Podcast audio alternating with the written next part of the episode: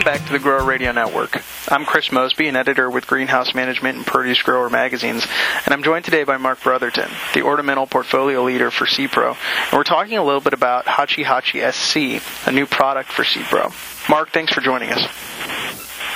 Thanks, Chris. Glad to be here. So, Mark, when did Hachi Hachi SC get released?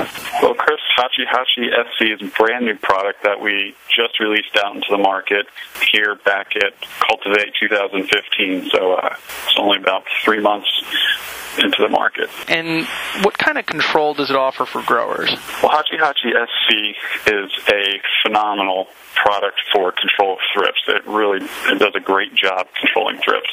Uh, it also provides excellent control of aphids, scale, leaf hoppers, um, early instar lepidopteran insects, and you also get some suppression with on um, whiteflies, uh, powdery mildew, and even downy mildew. And is it labeled for greenhouse use? Yes. Right now we have a greenhouse only use pattern for this product. Okay, and I think one of the interesting things with these chemicals is always kind of a, a curiosity as to how they come to market. So, can you kind of give us a little bit of the story or the, the origin story for Hachi Hachi SC?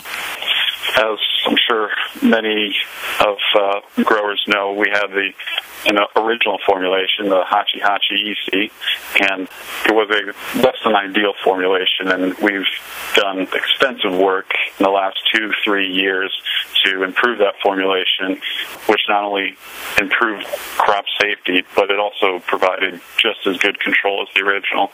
So we ran several university tests, several experiments through IR4 cooperation to ensure that this product really provided growers with the best possible tool that we can for control of thrips. What stage of growth does Hachi Hachi SC control? Uh, Hachi Hachi is active on all active lifestyles, so the eggs, the nymphal or immature stages, and provides an excellent knockdown of adults. And I guess the key point to that is it is a, a contact or it is absorbed uh, via contact or ingestion. So thorough spray coverage is always always a, a good practice. And what type of contact activity does it have? It works very, very fast. In fact, it acts immediately to stop the pests, whatever insect pests you may have, from feeding on the plant and causing further damage. Another great benefit to Hachi Hachi SC is so far we have found no known resistance or cross resistance. And Mark, can you talk a little bit more about the, the crop safety aspect with this chemical? Well, like I mentioned before, we did extensive work with universities and IR4 to test as many possible varieties and, and species that we can. And across the board, we have found greatly improved crop safety. Know, that being said, we always do want growers to conduct a small scale trial at their own location because there's many different factors uh, that could come into play that may alter the results, and it's just good insecticide, pesticide practices.